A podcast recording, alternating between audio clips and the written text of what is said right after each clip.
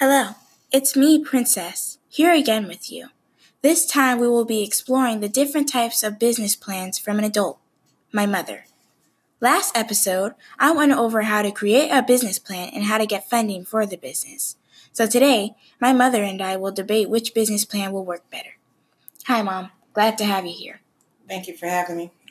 Do you mind explaining how your plan is going to be for your business?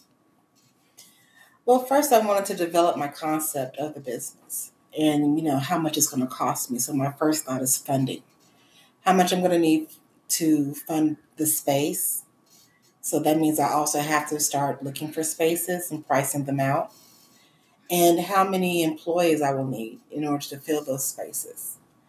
So, I was thinking first I can start by doing a fundraiser you know, friends, family, digital marketing, so I can try and get funding in. And then afterwards, I was considering possibly doing a loan.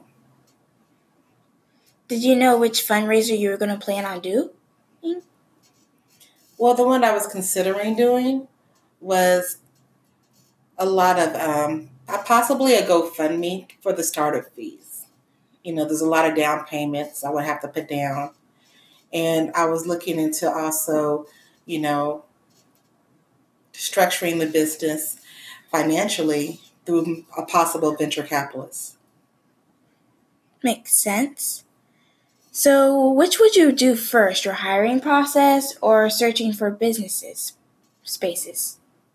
Well, since both are so crucially needed for the business plan, um, I was thinking maybe the space because the space will dictate how much money I may need right off the bat just to secure the spot. But won't the hiring process as well, seeing as that you need to figure out how much you're going to be paying them and how much it is to get your certifications? True. Based on the type of business I plan on having, certifications will be a plus. But I need to think maybe if I'm just going to utilize that for management.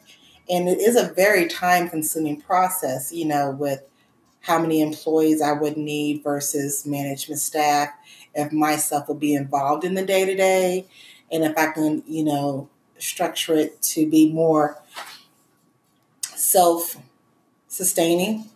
Right. If it's more self We're back. And mom just brought up a really good point. But what about payrolls? Won't you have to figure out the cost for your salaries for your employees? That's a very good point. Um, I was considering that too because I would, with my management team, I would like for them to have a little bit more experience and possibly education versus my entry level employees. So there would definitely be difference in payroll amounts that I'll be paying them and if I'm going to be paying them hourly versus salary. Will you, they will you be expecting them to have a high school diploma or a GED? I would prefer all my um, employees to be educated foundationally with a high school diploma. Um, depending that, since we're going to be in a tech environment, um, I need for them to understand and have a level of writing and reading comprehension. So, high school diploma, possibly for entry level, but I would love to have a college degree. What about experience? Would you like a year or so? Or probably two? Well, with my entry level positions, I think I would start them off possibly with um, zero to one year experience. Um, if they're entry level, we're going to have to train them anyway, so they might as well go ahead, get their feet wet, walking into a new place, and be able to learn.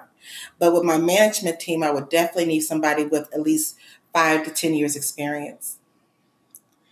What about your hourly pay? Have you thought have you thought of the number yet?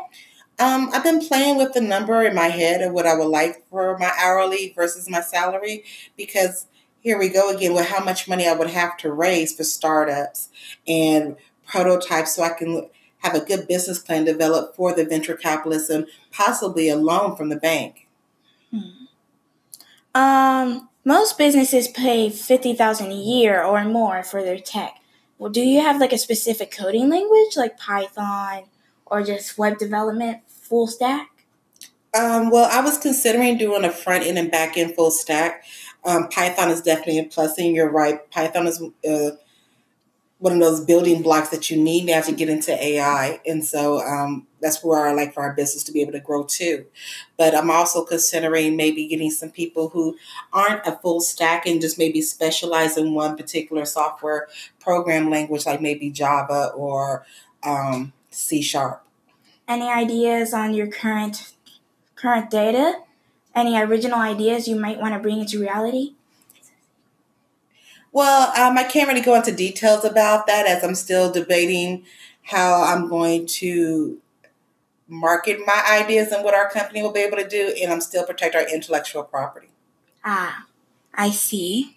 Well, thank you for having us today, and I love you. Thank you. Bye bye you